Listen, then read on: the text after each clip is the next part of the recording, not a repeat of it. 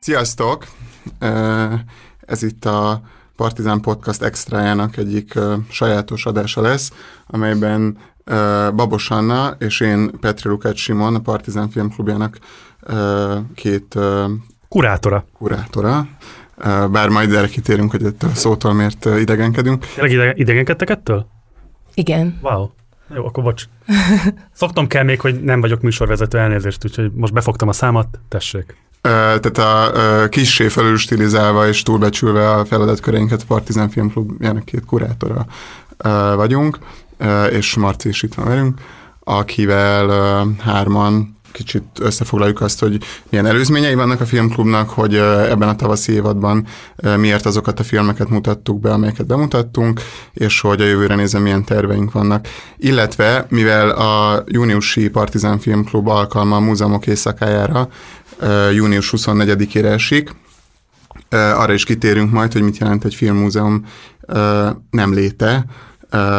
amely helyzete ugye Budapest meg kell, hogy küzdjön. Akkor szerintem kezdjük azzal, hogy igazából csak összefoglalom azoknak, akik esetleg csak az elmúlt hónapokban kezdték követni a Partizán Filmklub kínálatát. Igazából Uh,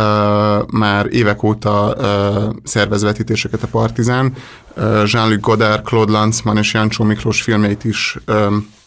bemutatták különböző helyeken. Ezekben még nem vettünk nagyon szervesen és közvetlenül részt. De részt vett Sipos Balázs, akinek a nevét itt most említsük meg okvetlenül, és Balázs egyébként a, a, a későbbi Partizán Filmklubok kialakulását is követte, és segítette a gondolataival, ami sokat jelentett nekünk. Aztán 2022 őszén Három Faroki és néhány hozzáköthető alkotó filmjét mutattuk be, erre majd részletesebben kitérünk nem sokára, és most tavasszal pedig sztrájkról, különböző ellenállási formákról, földfoglalásokról szóló filmeket vetítünk és most biztos, hogy ezt így felsoroltam, már is látszik, hogy ez egy elég heterogén, vagy akár inkoherensnek tetsző uh, korpusz, de... A heterogén semmiképpen sem inkoherens szerintem. De igen, tehát ezt, ezt, ezt reméltük kifejteni, hogy kicsi pongyolán fogalmazva egy, egy olyan baloldali filmtörténetet, vagy egy ellenfilmtörténetet szeretnénk itt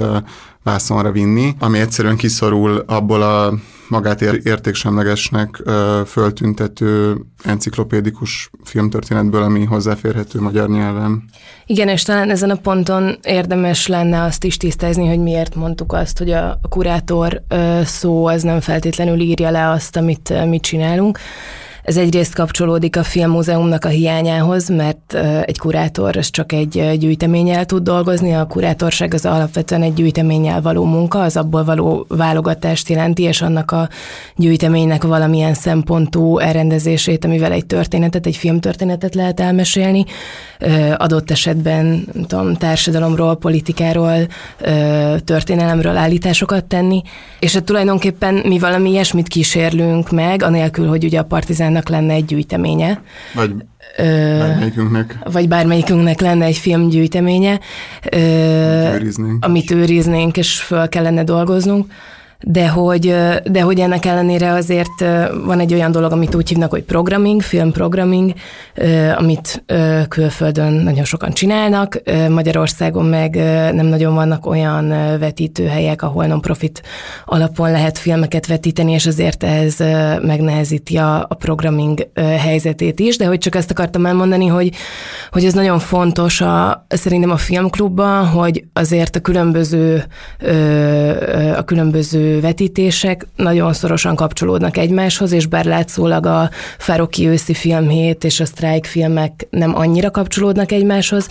szerintem mégis fontos beszélni egy kicsit arról, hogy így mi az a, mi az a kapcsolat, vagy mi az a gondolati ív, amin, amin mi így a, a Feroki folytatásaként látjuk a Strike filmeket. Csak egy dolgot még mondanék a hallgatók kedvéért, mert szerintem amennyire magától értetődő, mi, mi az a filmmúzeum, valójában annyira nem magától értetődő, mi az, hogy filmmúzeum, meg hogy mit jelent a gyűjtemény. Mert ugye mondjuk Magyarországon ilyen típusú intézménnyel Hát ilyen ö, töredékes módon lehetett találkozni 2010 előtt, ugye volt az Örök Mozgó néven ö, üzemelő mozi, ami most talán Árt és Cinema, vagy mi a neve ennek? Árt most, plusz Cinema talán. Ami hasonló tényleg, körút és a... eldobod. Na szóval a körúton volt egy ilyen mozi, ami erre volt szentelve, hogy archív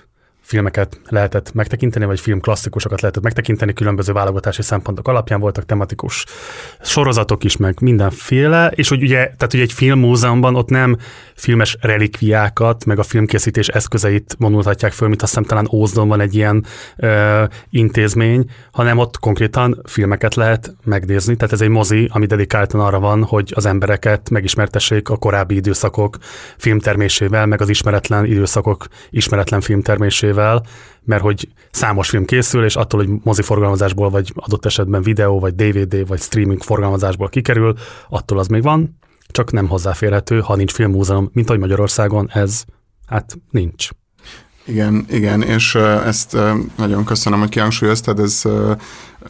amit elmondtál, azt foglalja össze az Osztrák Filmmúzeumnak a mottója, ami nagyon kedves nekünk, azt hiszem, hogy a Filmmúzeum az egy olyan múzeum, ahol a kiállítások a vásznon kerülnek megrendezésre, mint ahogy mondják az osztrákok, a Kunsthistorisches sem Fermernek a kalapját és az ecsetjét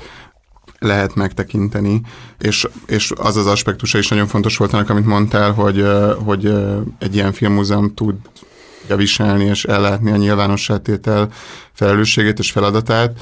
függetlenül azoktól a kitettségektől, amelyeknek nyilván a streaming és a DVD és a moziforgalmazás alá van rendelve. Még csak annyit akartam mondani a programmingról, hogyha valakinek nagyon új lenne ez a fogalom, hogy csak így didaktikusan még egyszer összefoglalni a lényegét, hogy uh, igazából ez egy filmtörténet írás,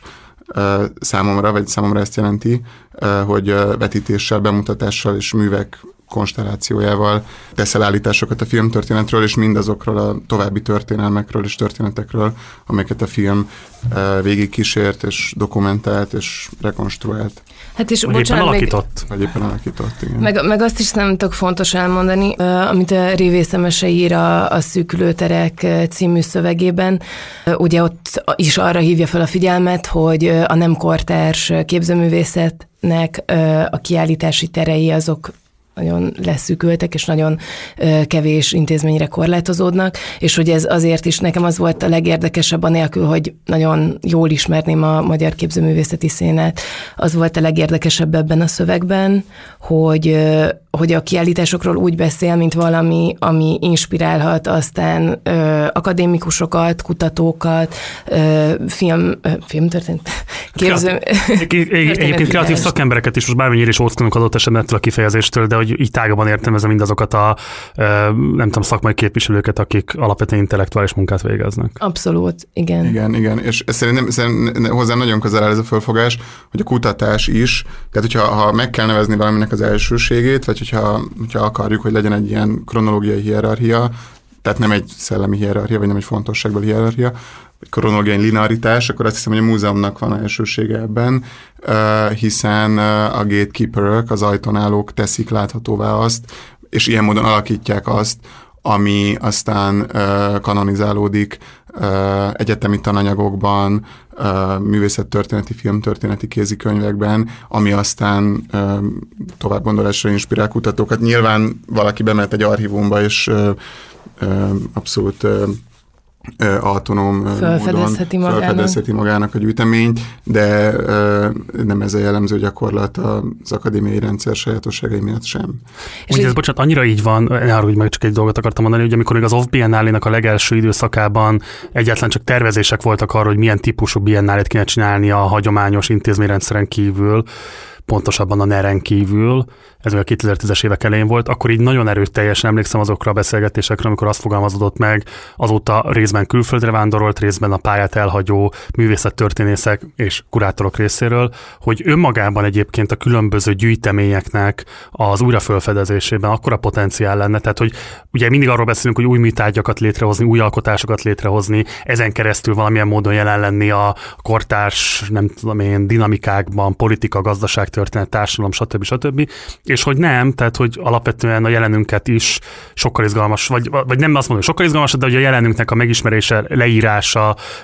felmutatása, performálása, stb. stb. A, a, a gyűjtemények felül is elképzelhető lenne, és ebben igazából az elmúlt évtizedekben egyetlen egy intézmény sem jeleskedett, tehát senki nem vállalta föl ennek a nagy feladatát, és ezek gyakorlatilag, tehát hogy van egy nagyon nagy része a gyűjteménynek, ami gyakorlatilag felfedezésre vár, és hát lehet, hogy kutatók eljutnak hozzájuk, és tudják, hogy mik vannak, mik elérhetőek, de egyébként rengeteg olyan helyzet áll elő, amikor azt se tudják, hogy valójában mit őriznek, és hogy ja, szóval ebben nagy, ebben nagy felszabadító potenciál lehetne, bocsanna. Nem, abszolút, és nem akarok nagyon sokkal többet már a révészemesének a szövegéről beszélni, de szerintem tényleg nagyon tanulságos, meg érdemes elolvasni, mert tök jól összeszedi azokat a dolgokat, hogy miért fontos egy múzeum, és, és például az azt is, vagy arra is kitér, hogy azt hiszem, hogy pont a, a Debreceni Modemnek a, a példáján keresztül, hogy még önmagában az sem elég, hogy egy kiállító térben ö, jól szervezett kiállítások és vagy anyagokat jól megvilágító kiállítások szülessenek, hanem hogy az is kell, hogy ez az intézmény párbeszédben legyen más intézményekkel, például Igen. egyetemekkel,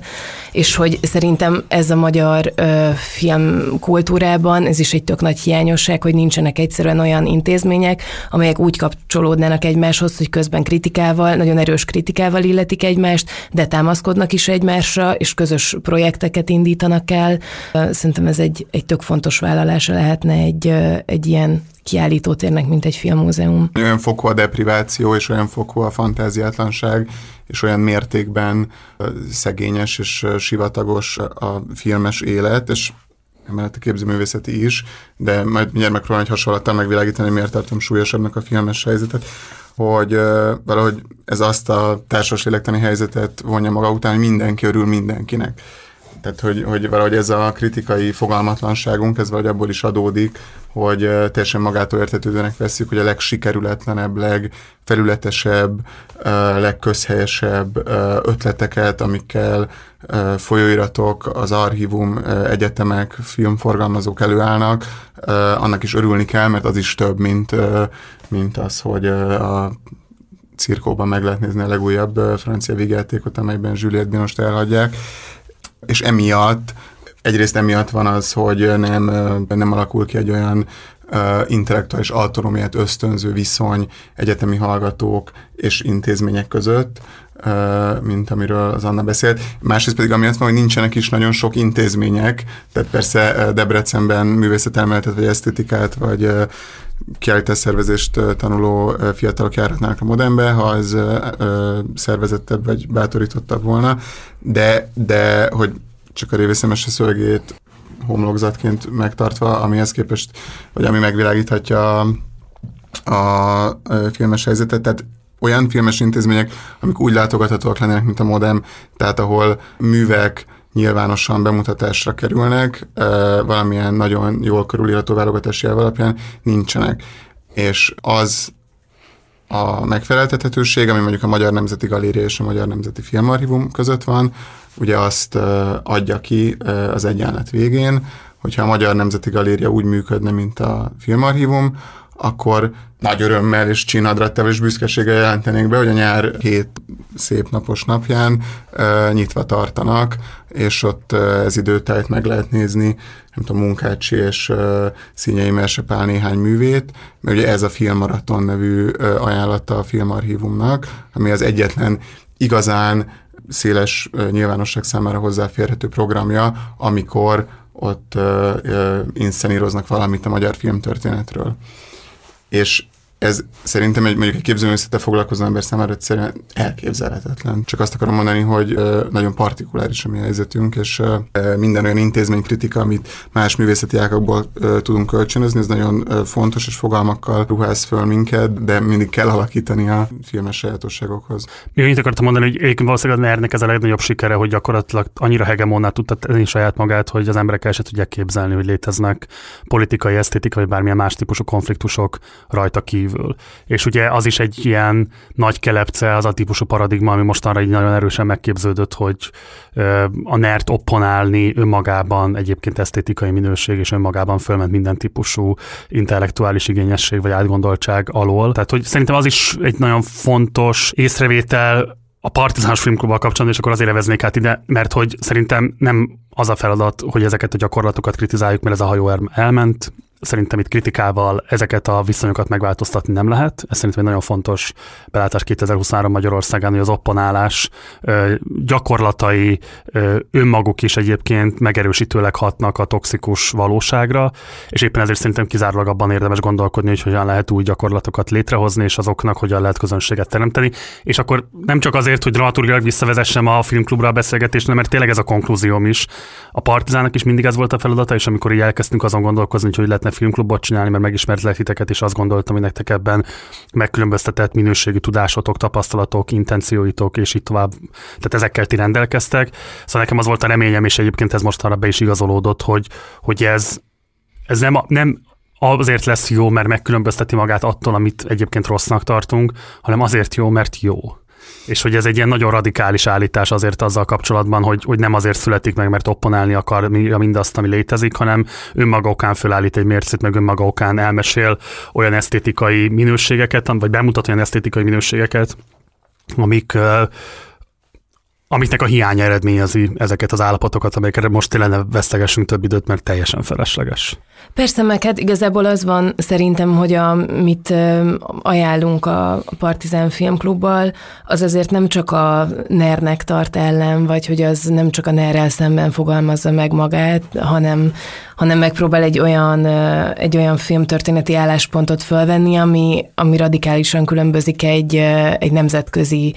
mainstream filmtörténeti állásponttól is, ami egy linearitásban kívánja elmesélni egy ilyen enciklopédikus igényel a filmtörténetet, és mondjuk ehhez képest szerintem a Partizán Filmklubban az tök fontos, hogy mindig kiválasztunk vagy egy alkotói életművet, vagy egy témát, amin keresztül próbálunk egyszerre esztétikai és politikai sajátosságairól beszélni a filmeknek. Nem linearitásokban, vagy nemzeti filmtörténetekben, vagy valamilyen ilyen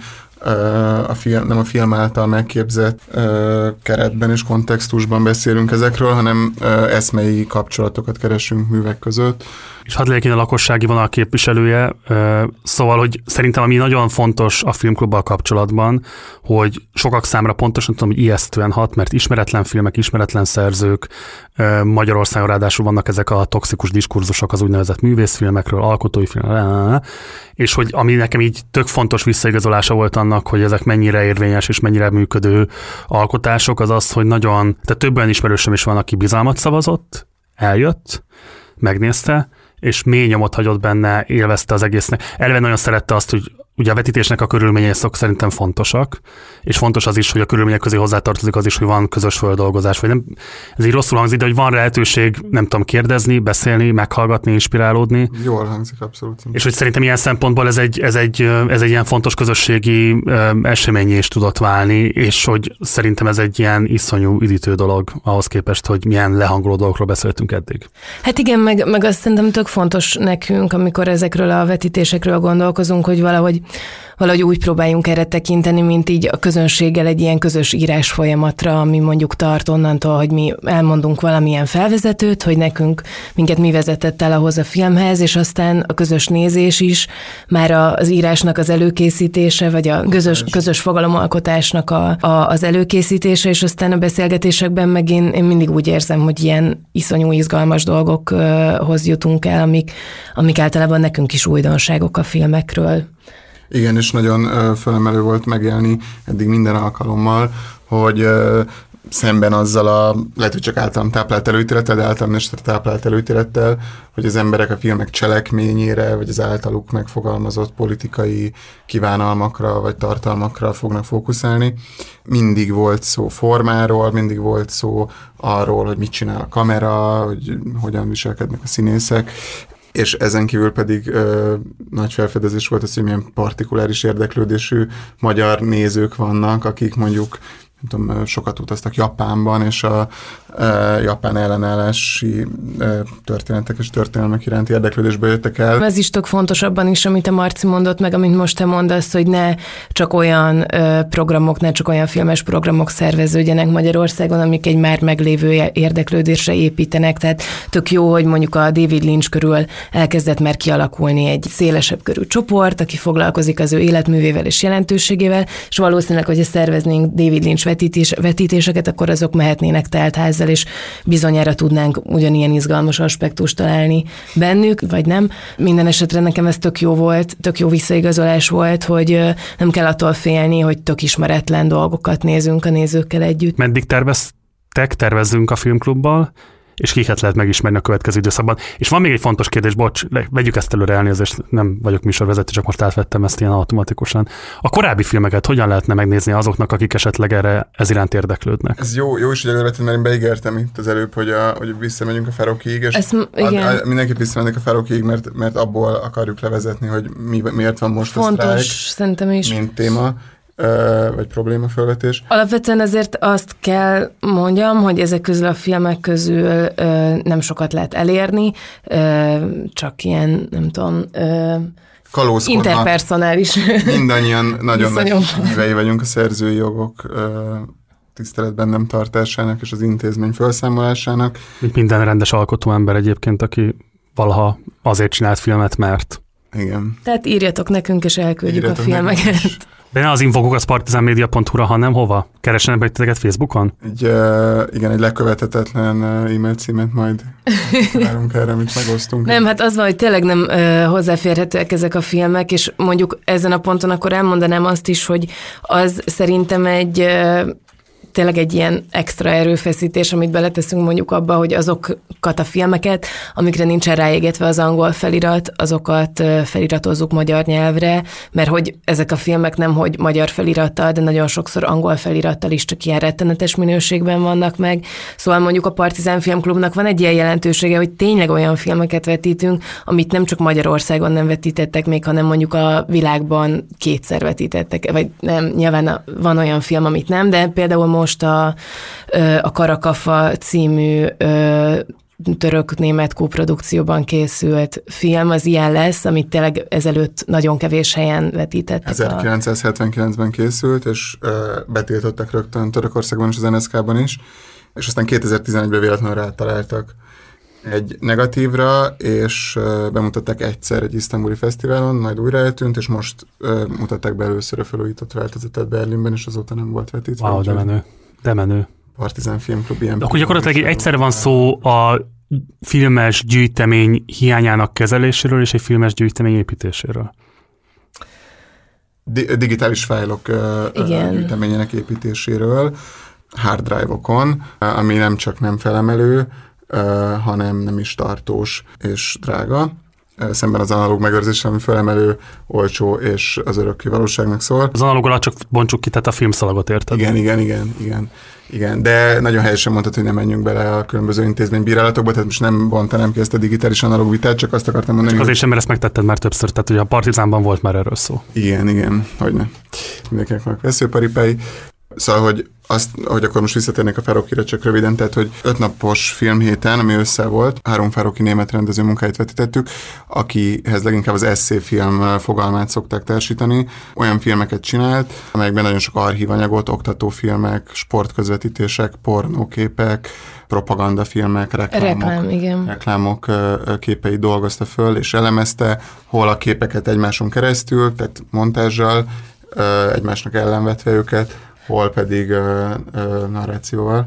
Igen, ez fontos talán, hogy ez az eszéfilmes forma, ez, ez nagyon sok ö, féle tud lenni, de hogy a Feroki ebben tényleg formateremtő volt, és ez nagyon sokszor állóképeknek a, az ilyen nagyon aprólékos elemzése, nagyon sokszor a kép és a hang ütköztetése, vagy ilyen nagyon klasszikus dokumentumfilmes magyarázó ö, filmek, de hogy például a, az egyik ö, filmje, az egy nap a fogyasztó életében, az ö, csak reklámokból összevágva egy órás film, amiből, ami kvázi kiadja egy ember napját a fölkeléstől a lefekvésig, és azt mutatja meg, hogy hogyan kódolják elő, elő a reklámok azt, hogy mi hogyan kelünk föl, hogyan kenjük meg a kenyeret, mint gondolunk arról, hogy milyen, nem tudom, családban kell élnünk ahhoz, hogy jó ízűen meg tudjuk inni a kávénkat. Tehát, hogy, tehát, hogy alapvetően azokat a képeket elemzi, amiket a kapitalizmus állít elő, hogy jó fogyasztókat neveljen az állampolgárokból, és hogy a, a sztrájk filmek meg valahogy ennek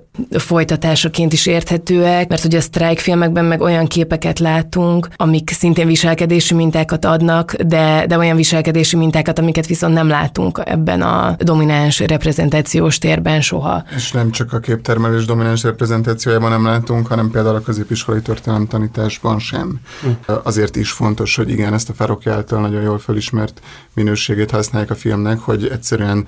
lehet őket utánozni, tehát van egy ilyen visszaható mimézis, vagy egy fordított mimézis, és lehet belőle ellenállási formákat, és viselkedés mintákat, és különböző önfölszabadító gesztusokat tanulni, mert magukat, a törekvéseket sem ismerjük, amikről szólnak ezek a filmek, mert semmilyen munkásmozgalom történet, vagy földfoglalás történet, vagy parasztság története nem része annak a közműveltségnek, amivel mindannyian elindultunk az egyetemekre, és ennek megfelelően aztán az egyetemeken nem lesz része az a filmtörténet a korpusznak, ami ezzel foglalkozik, vagy ezt dolgozza föl, vagy ahogy a Marcia beszélgetésre mondta, ezt agitálja és alakítja. A mintaadásra mondhatok egy példát, csak hogy, hogy érthetőbbé váljon esetleg. A, hogy az utolsó, az utolsó Partizán Filmklub vetítésen a, a Ogawa Shinsuke és az ő kollektívájának a, a második erőd című filmjét néztük meg. Bocs, csak egy lábjegyzet, szerintem mondjuk ki, hogy az összes filmet szerzővel együtt egyébként a leírásban megtaláljátok, hogyha esetleg valakit érdekel. Így van. Így van, és aki eljön június 24-én 5-re vagy 8-ra, az még egy printben összegzett katalógust is kap majd arról, hogy mik voltak. Az Ogava film kapcsán nagyon sokat beszéltünk, és sokféle értelemben beszéltünk erről a mintaadásról. Egyrészt azért, mert a kollektívának nagyon fontos volt. Ők tíz évet éltek ott Szarizuka régióban, ahol a Narita repülőtér megépítése ellen sztrájkoltak, tüntettek, csaptak össze a rohamrendőrökkel, a japán parasztok kiegészülve a japán diáksággal és a filmesekkel, ott szerveződött egy nagy ellenállás, és akkor először az Ogava és a kollektívája oda mentek, hogy ott eltöltsenek egy évet mondjuk, és készítsenek erről a erről a sztrájkról filmeket, és aztán meg ott maradtak tíz évig, és csatlakoztak a sztrájkhoz, és, és végigkísérték ennek a folyamatát. Nagyon fontos volt az ő filmkészítési gyakorlatukban az, hogy, hogy a film bemutatásra és a film ter- terjesztésre is ugyanannyi figyelmet fordítottak, mint magára a filmkészítésre. Tehát, hogy így kidolgoztak arra egy rendszert, hogy Japánban hogyan lehet ezeket a filmeket forgalmazni, ilyen egy-két fős csapatokat indítottak egy-egy kópiával, akik közösségi ház házakban, meg művelődési központokban, tornatermekben, iskolákban, ilyen kifeszített lepedőkre vetítették ezeket a filmeket, azért, hogy azok a japánok, akik megnézik ezeket a filmeket, annyira átlelkesüljenek, hogy csatlakozzanak a sztrájkhoz, és annyira siker a földfoglaláshoz és a harcokhoz, és hogy ez annyira sikeres volt, hogy vannak erről ilyen, ilyen korabeli beszámolók, hogy egy-egy vetítés után nyilatkoztak az emberek, hogy hányan csatlakoznak azonnal a, nem tudom, a következő következő hetekben a, a sztrájkhoz, és hogy ilyen elképesztő számok, mondjuk ilyen 60-70 százaléka az embereknek azt mondta, hogy, hogy csatlakozni fog, és nem tartott nagyon sokáig ennek a, ennek a hálózatnak az ilyen rendkívül élő működése, de mondjuk volt három-négy év, amikor, amikor ez tényleg úgy működött, hogy egyszerre mondjuk 60 helyen bérelték az országban ezeket a filmeket. Joga valaki, aki tényleg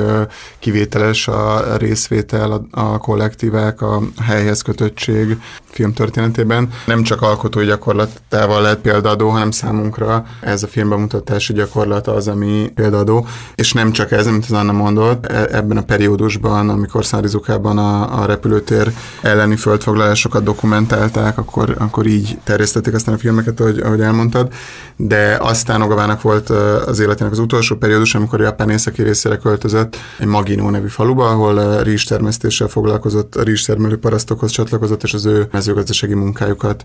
dokumentálta, és a filmet, amit erről csinált, egy négy és fél órás filmet, ezt sehol nem lehetett bemutatni, de nagyon szerette volna levetíteni, és azért a kollektívája egy építész segítségével sárból és fűből és más természetes anyagokból egy Kyoto melletti elhagyott, vagy aktuálisan üresen álló építési területen felépítették az Ezer év színháza nevű teljesen utópikus és vad teret, ami épp oly sötét és épp oly elmélyült nézésre alkalmas térré vált, mint egy mozi. Egyetlen egy filmet vetítettek le ott, talán egyetlen egyszer, vagy nem túl sokszor mindesetre.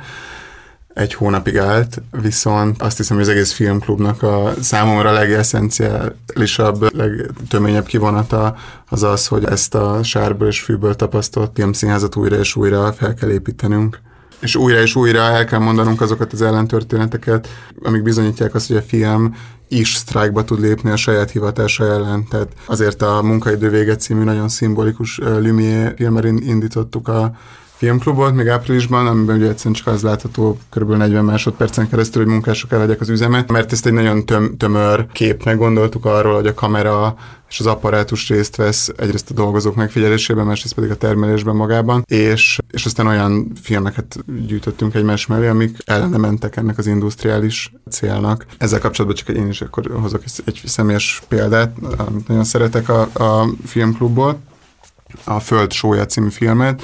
ami a hollywoodi kommunisták legradikálisabb műve az 50-es évekből, 1954-ből, abból az időszakból, amikor az úgynevezett Amerika ellenes tevékenységet vizsgáló bizottság sok, sok ember, köztük filmeseket is, meghallgatásokra hívott azzal a váddal, hogy ők kommunisták, vagy esetleg szovjet kémek, és hát ez épp oly súlyos repressziókhoz vezetett, mint amilyeneket a keleti blogból ismerünk,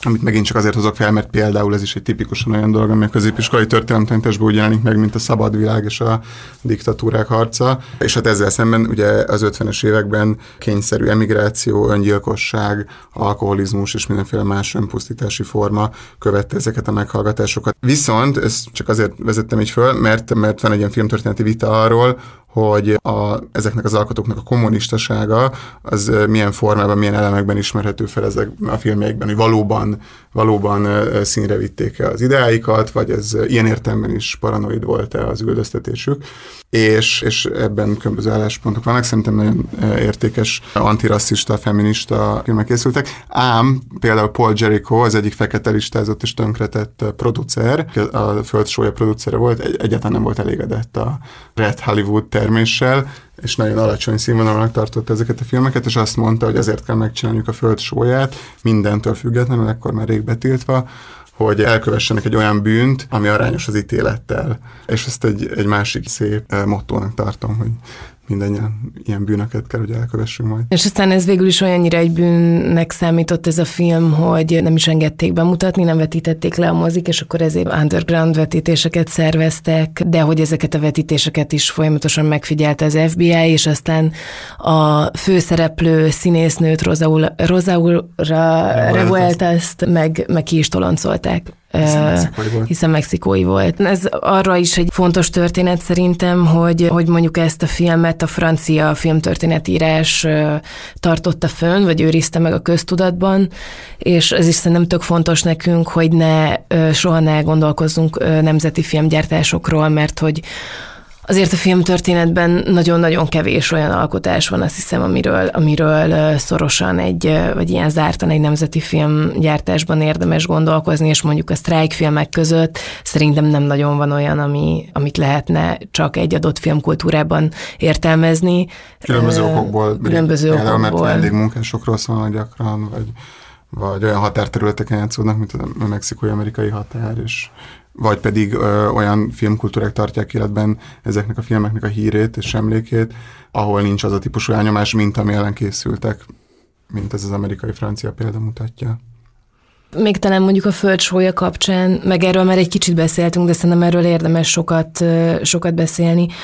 hogy nem csak arról van szó, hogy, vagy hogy nem csak azért akarunk megtagadni egy ilyen enciklopédikus lineáris filmtörténet szemléletet, mert hogy az túlságosan európai és fehér és hetero, hanem hogy azért is, mert, mert egyszerűen azzal, hogy fókuszt váltunk, vagy hogy kijelöljük nagyon világosan azt, hogy mi egy adott vetítés sorozattal mire akarunk fókuszálni, úgy úgy nem kirekeztünk az adott film történet összeállításával, hanem fókuszálunk. És hagyományt teremtünk. És hagyományt teremtünk, és, és szerintem tök fontos ebben a filmprogramban, hogy anélkül, hogy bármennyire ezt terveztük volna, teljesen egyértelműen a feminizmus, vagy a nők, nőknek a, a kiemelt szerepe, az beleíródott. A, a sztrájk filmnek a története, az nem értelmezhető a nőknek a részvétele nélkül, és nem azért, mert mi bele akarjuk látni, hanem egyszerűen, hogyha valaki meg akarná írni a sztrájk Zweig filmek nagy könyvét, akkor abban teljesen alapvető lenne az, hogy azt nem lehet megírni női rendező nélkül, női rendezők nélkül, feminista kollektívák nélkül, olyan filmek nélkül, amik arról szólnak, hogy a sztrájk hogy vezet el teljesen magától értetődően ahhoz, hogy a nők és férfiak közötti egyenlőtlenségeket fel kell számolni, és csak akkor lehet sikeres a sztrájk, hogyha ezeket, ezekre a következtetésekre eljutunk. Tehát, hogy... És nem csak a nők és férfiak közti egyenlőtlenséget, hanem uh, egyáltalán minden uh, posztulátumként feltételezett normativitást és kis elnyomásokat és fasizmusokat mindig azt csodáljuk újra és újra, akárhányszor látjuk, és hosszan feliratozzuk, és aztán együtt megnézzük Óbudán ezeket a filmeket, mindig azt csodáljuk, ahogy minden egyes rész siker, minden egyes konkrét, és nem, nem alábecsülendő, de, de nem különösebben eszmei követelés teljesülése, újabb és újabb felismeréshez vezeti el a résztvevőket. A magánélet, a, a társadalmi élet, a nyilvánosság vonatkozásában is. Nem csak munkai követelésekről szólnak ezek a filmek, és nem az a lényeg a sztrájknak ilyen eszmei értelemben, hogy béreket és munkafeltételeket javítson, hanem tovább gyűrözik, és igen, ahogy az Anna mondja, nem kell, hogyha ilyen, ilyen filmtörténetekkel foglalkozik valaki, akkor nem kell kvótákhoz folyamodnia, mert magától értetődően részt fognak venni ezekben a filmekben gyerekek, betegek, öregek. Természetesen van mauritániai film, indiai film a programban, mert ezek nélkül sem lehetne elképzelni az ellenállásnak a történetét. Tehát, hogy igen, csak ez egy tök érdekes tapasztalat volt nekünk, amikor összeállítottuk ezt a programot, hogy teljesen kiiktatta a fókuszválasztás, a kvótázásnak a kényszerét. Ez, ezzel kapcsolatban felolvasnék egy idézetet, ami nem tudom, hogy eh, mennyire közérdekű, de nekem nagyon kedves, mert azt hiszem, hogy jól összefoglalja azt, hogy mi az az alapvető probléma, amivel nem néznek szembe azok a, azok a filmtörténetírások, és egyáltalán bármilyen történetírások, amik a szándékaikat nem teszik transzparensé, vagy amik nem teszik transzparensé azt, hogy óhatatlanul lesznek benne szándékok és nem arról beszélek, hogy alantas érdekek, vagy ilyesmi, hanem hogy mindenkinek vannak, minden szerzőnek vannak szelekciós szempontjai. Szóval ez Hollis Frampton, az egyik legnagyobb amerikai avantgárd rendező mondta, hogy a film történésze riasztó méretű problémával néz szembe. Ha feladatát illetően átláthatóan kíván eljárni, akkor felelősség kell tennie magát minden egyes létező film kockáért. A filmtörténet ugyanis minden egyes filmből áll, amely valaha elkészült, bármi célból is. Az egész korpuszból az olyanok, mint a patyomkimpáncélos, fölfoghatatlanul apró töredéket tesznek ki. Az egészben ott vannak az oktatófilmek, revüklippek, endoszkópos filmek, és még sokkal-sokkal több. A történész nem merhet válogatni vagy semmibe venni, mert ha ezt tenné, kincsek csúsznának ki a kezei közül. És akkor itt jön az, amit ezzel szembe helyez, és ami szerintem a felelős és magát transzparens aktorként bemutató történész kell, hogy tegyen. Ezzel szemben a filmet a történésze a hagyományteremtéssel, azaz művek koherens, összefogható, sűrű együttesével kell, hogy foglalkozzon, amelyben belső rezonancia és konzisztencia van, és amely termékenyé teszi a művészeti ág, a film növekvő korpuszát és az arról való gondolkodást. És azt gondolom, hogy ezzel csak azt akartam mondani, hogy, hogy az önkény az egy nagyszerű dolog olyan értelemben, hogy, hogy mindannyiunknak vannak önkényes vonzalmai, korszakok, mozgalmak, alkotók iránt, és ezeket összerendezni és koherenciába rendezni, az megvilágító erejű tud lenni csak erről számot kell adni, és számot kell adni arról, hogy magától értetődően minden ilyen válogatás exkluzív és kirekesztő lesz, de amint, de hogy igen, tehát hogy igazából csak az Annát akartam visszaigazolni, hogy amint ezek a filmek kiadnak valamit, és ezt a hagyományt adják ki a legmagas rendűbb esetben, akkor ez nem egy kirekesztés lesz, igen, hanem egy, egy fókusz és egy elmélyülés. A jövővel kapcsolatban több ötletünk van, amit szívesen bejelentek. Jelentsd, jelentsd. Anélkül, hogy elkövetném a Marci által kijelölt elkerülendő bűnt, kényszeres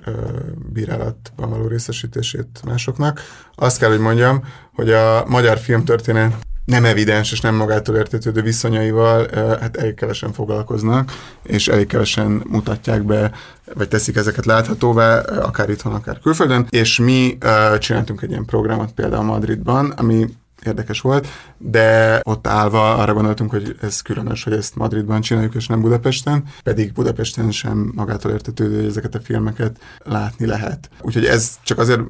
vezetem így be, mert egyrészt azt is megfogalmaztuk magunknak, hogy szeretnénk majd több magyar filmet bemutatni, kezdésként mindenképpen a, a számunkra talán legformatívabb magyar dokumentumfilmet, amit csinálnak a Cigány Gyerekek című Schiffer Pál és Szamizdat szociológus társai által 1973-ban forgatott kb. 3 órás filmet az iskola kezdés napján. Szeretnénk ezt majd megtenni, 30, augusztus 31-én vagy szeptember 1-én. Remélhetőleg gyerekeknek és a szüleiknek ez a, ez a nagy vágyunk. És, és aztán... Ami egyébként Nekem egy ilyen nagyon sokkoló film volt, meg nagyon sok kérdést felvetett bennem. Itt konkrétan az történik, hogy a filmkészítői elmennek különböző vidéki iskolákba, és a gyerekeknek szegezik a mikrofont, és megkérdezik tőlük, hogy miért nincsenek iskolában, hány évesek, és egy ilyen nagyon egyszerűen csak egy olyan filmkészítői helyzet, ami szerintem ma már tőlünk nagyon idegen, vagy ma már hajlamosak vagyunk nagyon úgy gondolkodni a dokumentumfilmezésről, az etikus dokumentumfilm kérdezésről, hogy az kivár, meg távolságot tart, meg megóvja a, megóvja a szereplőit. És, Ezzel lehetne vitatkozni. És én egyébként alapvetően ezen az állásponton vagyok, hiszen nagyon érdekesnek tartom azt, ahogyan a Schiffer ezt egy felszabadító gesztusnak mutatja, azt, ahogyan a gyerekeknek hatalmat ad, és a gyerekeket ráébreszti ezekkel a kérdésekkel olyan dolgokra, amikkel láthatóan még soha nem gondolkodtak el. Például az internetes hírvideó készítésben ez egy bevett gyakorlat. Tehát, hogy az önmaguk reprezentálásában nyilvánvalóan korlátozott eszközökkel, tudásokkal rendelkező társadalmi csoportok random tagjait reprezentánsá téve hozzájárulnak sokszor azért az olyan típusú sztereotípiákhoz, amelyek hát igen, valószínűleg egyébként a Schiffer filmben is ilyen szempontból már tetten érhetőek, vagy visszaolvashatóak rá.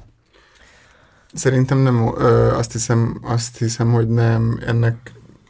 biztos részben az is az oka, hogy nem azokon a felületeken látszik, ahol megszokjuk és keressük a fogalmatlan, vagy buta, vagy közhelyekben kommunikáló választópolgárt, akinek az ostobaságai kielégítik a különböző társadalmi rétegekkel szembeni megvetésünket, és, és az egyenlőtlenség szenvedés hitvallását. Biztos ezért sem és azért sem, mert Schiffer Pál egy jó szándékú ember volt, szemben a... Hát meg nagyon tudatos, nem, nem tudatos csak, ember igen. volt, tehát nagyon tudatos abban, hogy milyen kérdéseket választ, hogy milyen kérdéseket tesz fel ezeknek a gyerekeknek, és nyilván nem csak a gyerekeknek, hanem a tanítónőknek, az iskolaigazgatónak is feltesz kérdéseket arról, hogy miért játszanak különböző udvaron a gyerekek, és miért vannak elválasztva, és miért nem ülhetnek egy padba. Folyamatosan helyzetbe hoz, és gondolkodásra késztet olyan embereket, és időt hagy ezeknek, a gondolatoknak a kibontásának, akiknek nem nyilvánossághoz nem volt hozzáférése korábban, hanem nem hozta őket senki gondolkodási helyzetbe, uh-huh. mert a helyzetüket adottságként természetesen konstituálódó adottságként rótták rájuk. És hosszas, vágatlan beállításokban halljuk, ahogy nagyon artikuláltan ezeket a sztereotípiákat szerintem nem visszaigazolva, vagy általán nem fölismert sztereotípiákban, érvelnek mondjuk szülők akár olyan dolgok mellett, amivel a gyermeknek jót kívánó szempontból nem lehet egyetérteni, de mégis a Schiffer képes olyan beszédhelyzeteket teremteni, ahol mondjuk egy olyan érv, hogy valaki miért nem akarja, hogy a gyereke iskolába menjen, is méltósággal és méltányossággal van kezelve. Meg érthetővé teszi a kontextusát, tehát érthetővé teszi azt, hogy miután megkérdezi, hogy a gyerekek nem tudom 12 évesen vagy 6 évesen miért nincsenek iskolában, aztán érthetővé teszi azt különböző történeteken keresztül, hogy hát azért nincsenek iskolában, mert a tanítónéni néni megkérte a gyereket, hogy ne menjen be. Tehát, hogy ö, egyszerűen kontextust rak egy intézményi, meg egy, ö, meg egy emberi kontextust rak egy... Ö, Nézzük meg, és utána vitatkozzunk róla. Igen, Jó. igen, igen. igen. Neked ellenérzésed vannak egy elmondásra? Nem, nem, nem, nem, nem, nem, egyáltalán nem, csak azt akarom mondani, hogy, hogy, hogy ennek van kortárs gyakorlata is, ami nyilván teljesen más attitűddel, elmélyültséggel, ott esetben tudatossággal áll ezekhez a kérdésekhez, de hogy ez, ez egy Szerintem, tehát nem, én csak arra akartam utalni, mint az Anna felvetett, hogy, hogy ennél ma már talán tudatosabb, vagy, vagy, vagy kevésbé intruzív az eljárásrendje egy, egy ilyen interjúztatónak szerintem nem, feltétlenül. Igen, én, én azt hiszem, hogy inkább az olyan dokumentumfilmekre gondoltam, amik mondjuk egy emberi jogi filmfesztiválon szerepelhetnének. Olyan ahogy... dokumentumfilmekre, amik látszólag szelidek próbálnak lenni, de valahogy ez a szelídség, hát voltatlanul maga után mondja az élességnek uh, teljes hiányát, és a markáns gondolatoknak és politikai, esztétikai elköteleződésnek a hiányát. És szeptember 11-én lesz az 50. évfordulója CIA által elkövetett csilei katonai pucsnak, amiről Patricio Guzmán, Chile egyik legfontosabb rendezője, egy háromrészes dokumentumfilmet, militáns filmet készített, és ezt szeretnénk három napon keresztül, mondjuk 11-től 13-ig vetíteni, hogy hangsúlyt adjunk annak, hogy mi minden történt szeptember 11-én, és a Strike Filmklubot pedig úgy folytatnánk, hogy ugye, ahogy, ahogy Marci is mondta, különböző okokból arra jutottunk, hogy most itt a tavasz évadban tényleg kifejezetten ismeretlen filmeket vetítettünk, ezek alapvetően nyugaton is, prosperáló filmkultúrákban is ismeretlen filmek. De azt is számunkra ez is nagyon fontos, hogy voltak olyan utópikus időszakok, 30-as évek Franciaországában, a 60-as évek Olaszországában, a 60-as évek Japánjában, ahol egyszerűen a baloldal és az ellenkultúra annyira élénk volt, hogy bizonyos fogalmak és ellenállási formák benne voltak a köztudatban. És leképeződtek igazán populáris és igazán klasszikus filmnyelvvel, klasszikus filmnyelvvel nagyon eredetien bánó, de, de alapvetően klasszikus és tömegeknek szóló filmekben és filmnyelvekben leképeződtek ezek a különböző ellenállások. És azt szeretnénk egy ellenoldalaként a tavasz évadnak, hogyha ősszel, vagy ősz végén, vagy amikor idő jut rá, bemutathatnánk azt, hogy nagyszabású, klasszikus zenével ellátott, világsztárok által megformált szakszervezeti vezetőktől hemzsegő, egykor milliók által látott filmeket igen, ahogy mondtam, Hollywoodból, Franciaországból, Olaszországból, Japánból tudnánk vetíteni, hogy a, hogy a mainstream filmről is ö, adjunk egymásnak új fogalmakat. Ezek a terveink. Tök jó. Oké. Okay. Ezekről nyilván majd kapnak tájékoztatást a hallgatók, úgyhogy érdemes a Facebookon is követni a Partizán. Én még ezt szívesen elmondanám, hogy, hogy ez nagyon fontos lenne nekünk, hogy kialakuljon egy olyan közönség a Partizán Filmklubban, hogy be, behívjunk olyan embereket, akik a vetítéseket követik, és közös beszélgetésekből ki tud rajzolódni az a gondolati ív, amin mi végig akarjuk vezetni a nézőket, és nem azért, hogy a mi gondolati ívünkkel legyen mindenképpen mindenki végig manipulálva, hanem, hanem egyszerűen azért, mert szerintünk tényleg nagyon érdekes dolgokat adnak ki ezek a filmek egymáshoz képest, és érdemes őket egy ilyen egységben nézni, vagy hogy úgy, mint ahogy egy képzőművészeti kiállításra elmegy az ember, és akkor ott megnéz a teremben egymás után 15 festményt, ugye ez egy filmmel másképpen működik, vagy hogy nem tudsz egymás után 15 filmet megnézni. Úgyhogy ez mindig egy ilyen hosszabb, meg egy időigényesebb feladat, de hogy szerintem nagyon megéri, és nekem így az volt az eddigi filmklubokon a tapasztalatom, hogy, hogy minél több féle ember és minél több nézőpont tud érvényesülni ezekben a beszélgetésekben, annál, annál izgalmasabb tanulságokat tudunk levonni. Igen, és, és,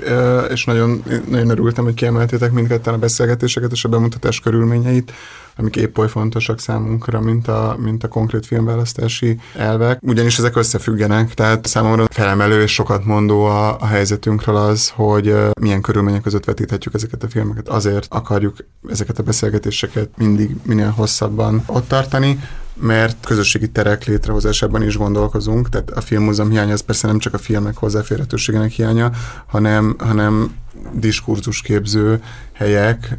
szellemi otthonok, közegek hiányát is magával vonja, és azt szeretnénk, hogyha ide járhatna mindenki, aki, aki szeretne akár a saját alkotói gyakorlatához mintát vagy inspirációt kapni, akár csak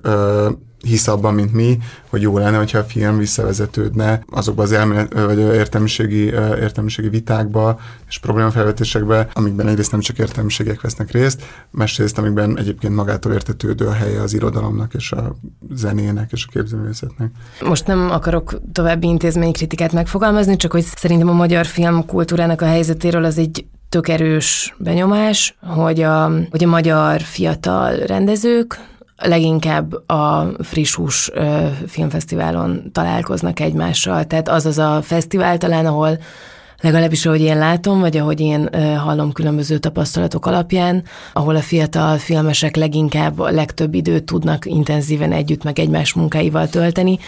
és hogy szerintem ez egyrészt tök jó, mert persze az nagyon jó, hogyha látja egy generáció, hogy mit csinál a többi tagja, de hogy közben meg arról is elég árulkodó, hogy hogyan tekintünk egy filmfesztiválnak, vagy egy filmbemutatási térnek a szerepére az életünkben, szóval, hogy nem feltétlenül a tanulásnak a terepe, hanem ugyanúgy, mint ahogy a kiállítás megnyitók is nagyon sokszor ilyen pofavizitbe fulladnak, hogy akkor ott mindenki jelen van, és akkor szerepel, és akkor láttam, hogy ott van, és meg lehet beszélni a következő projekteket is. De hogy, de hogy annak nem igazán van terepe, még ilyen filmfesztivál formájában sem, hogy emberek azért ilyenek be filmet nézni, hogy abból közösen tanulhassanak valamit, akár alkotók is, és hogy ebben szerintem nagyon fontos példa nekünk, akár a, a az Osztrák Filmmúzeumnak a példája, ahova generációnyi avantgárd alkotó járt tanulni, és ott hagyták az egyetemeket, és, és rájöttek, hogy a Filmmúzeum az, ahol, ahol tudnak inspirálódni, és, és a tanulásra ö, koncentrálni, mert hogy egyszerűen abból lehet a legtöbbet tanulni, hogyha az ember nagyon sok filmet néz, és ö, azok egymásról, azok a filmek elmondanak valamit, vagy megtanítanak valamit. Erről beszéltünk most az Annával sokat egy Hong Sang szóvetítés kapcsán, amit a Cineman is nevű forgalmazó csoport szervezett, és ahhoz kiadvány is készült, amit Anna szerkesztett, és abba írtam Hong Sang szónak az alkotói praxisáról, amiről azt gondoltam, hogy nagyon inspiráló lehet fiatal rendezőknek,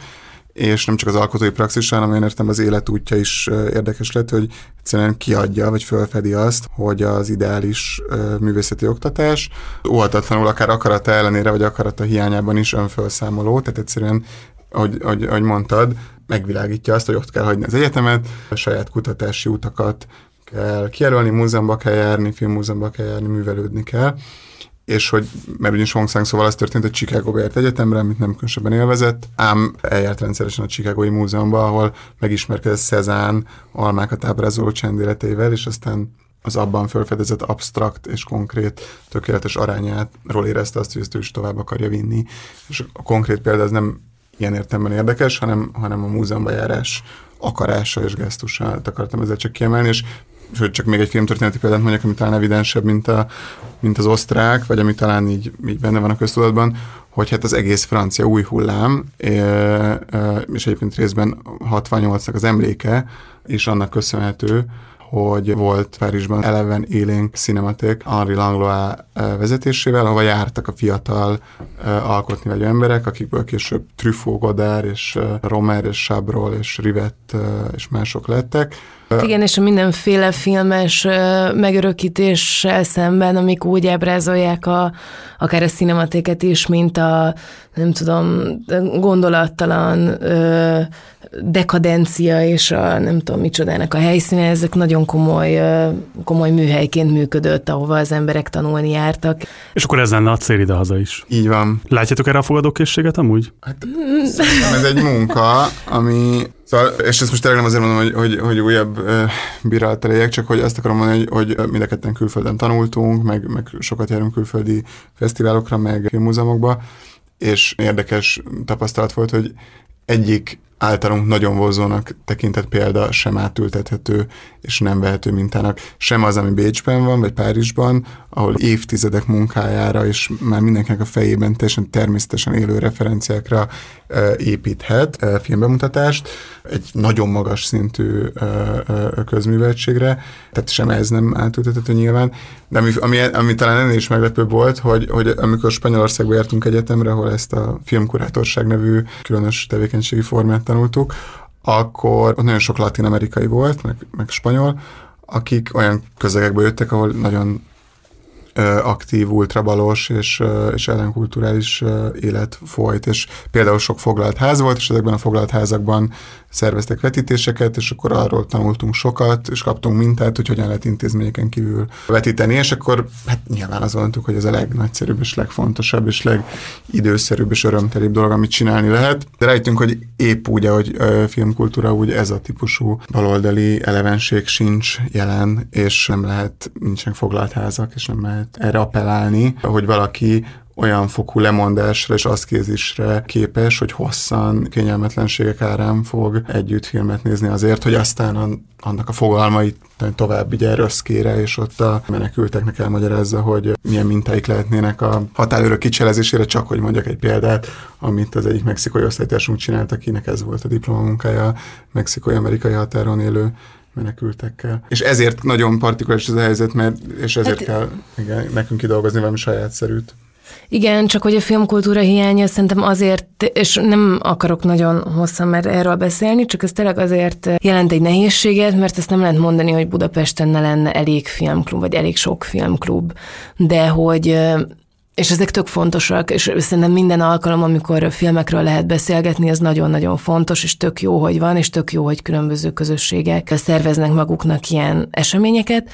Csak hogy én tök sokszor azt látom, de javítsatok ki, hogyha ti nem így látjátok, hogy ö, ilyenkor a film az mindig egy eszköz arra, hogy valamilyen problémáról ö, lehessen beszélgetni, és nem feltétlenül látok mögötte olyan megfontolásokat, ami, ami mondjuk a filmművészethez kapcsolódóan is tenne állítást, és nem csak mondjuk egy társadalmi ügyben, vagy nem csak a közösség számára releváns ügyekben, hanem hogy egy filmművészeti állítása is lenne, és szerintem ez tök különleges, én ezt tényleg így gondolom, hogy ezt különlegesnek tartom a, a Partizán Filmklubban, hogy mindig nagyon figyelünk arra, hogy, hogy legyen egyszerűen a filmművészetről is egy állítása a válogatásainknak. Mert ez a feltétel annak, hogy ez a fogadókészség legyen, amire rákérdeztél. Igen, csak hogy szerintem igen, tehát hogy nehéz úgy ismeretlen filmeket, nehéz filmeket, nehezen követhető filmnyelvel dolgozó filmeket bemutatni, hogy egyébként a filmre, mint, vagy a film iránt, mint művészeti forma iránt nem igazán van érdek érdeklődés,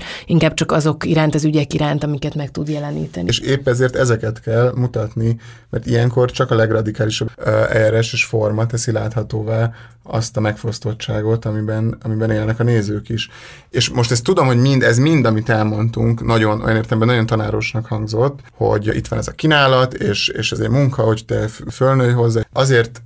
akarom nyomatékosítani a beszélgetések fontosságát, és a közös gondolkodás, a filmekről a közös gondolkodás fontosságát, mert nekünk is korlátoltak az ismereteink ezekről a filmekről, mi is nemrég találkoztunk velünk, és velük, és inspirálódtunk belőlük, hogy idehozzuk Magyarországra őket, és azért nem egy olyan értelme vett hagyományos film, cinematékes filmbemutatást akarunk, ahol hosszan elmondja a kurátor,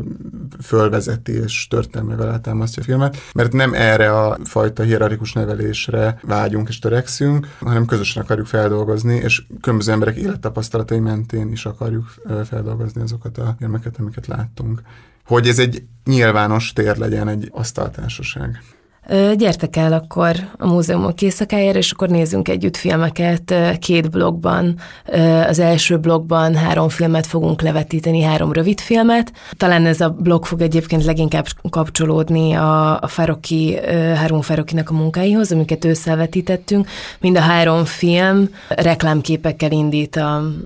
amiket az uralkodó reprezentációból kölcsönöz, és ezeket ellenpontozza. A második blogban pedig Matt Hondónak fogjuk egy rövid filmjét vetíteni, hiszen nem tényleg a filmtörténetnek, főleg az úgynevezett baloldali filmtörténetnek, a, a antirasszista filmtörténetnek biztos, hogy a, a legfontosabb rendezője. Az ő rövid filmével fogunk indítani, és aztán pedig ezt a Karakafa című filmet fogjuk megnézni, ami, ami hát tényleg nem sok helyen volt még eddig a világban látható, úgyhogy mi most láttuk frissen a Berlinelén, és most újra megnézhetjük, szóval ez nekünk is egy nagy izgalom. És anatóliai parasztasszonyok érkeznek Nyugat-Németországba, hogy ott a szakszervezetbe lépvén fogalmakat kapjanak a feminizmushoz és a, és a kommunizmushoz egészen vadító. És felszabadítsák a férjeiket is Igen. a tudatlanságukból. A harag, a harag és a, a harag és a megvetés helyett. Úgyhogy így ez lesz. Gyertek el a múzeumok éjszakáján a Partizán Bogdáni úti stúdiójába.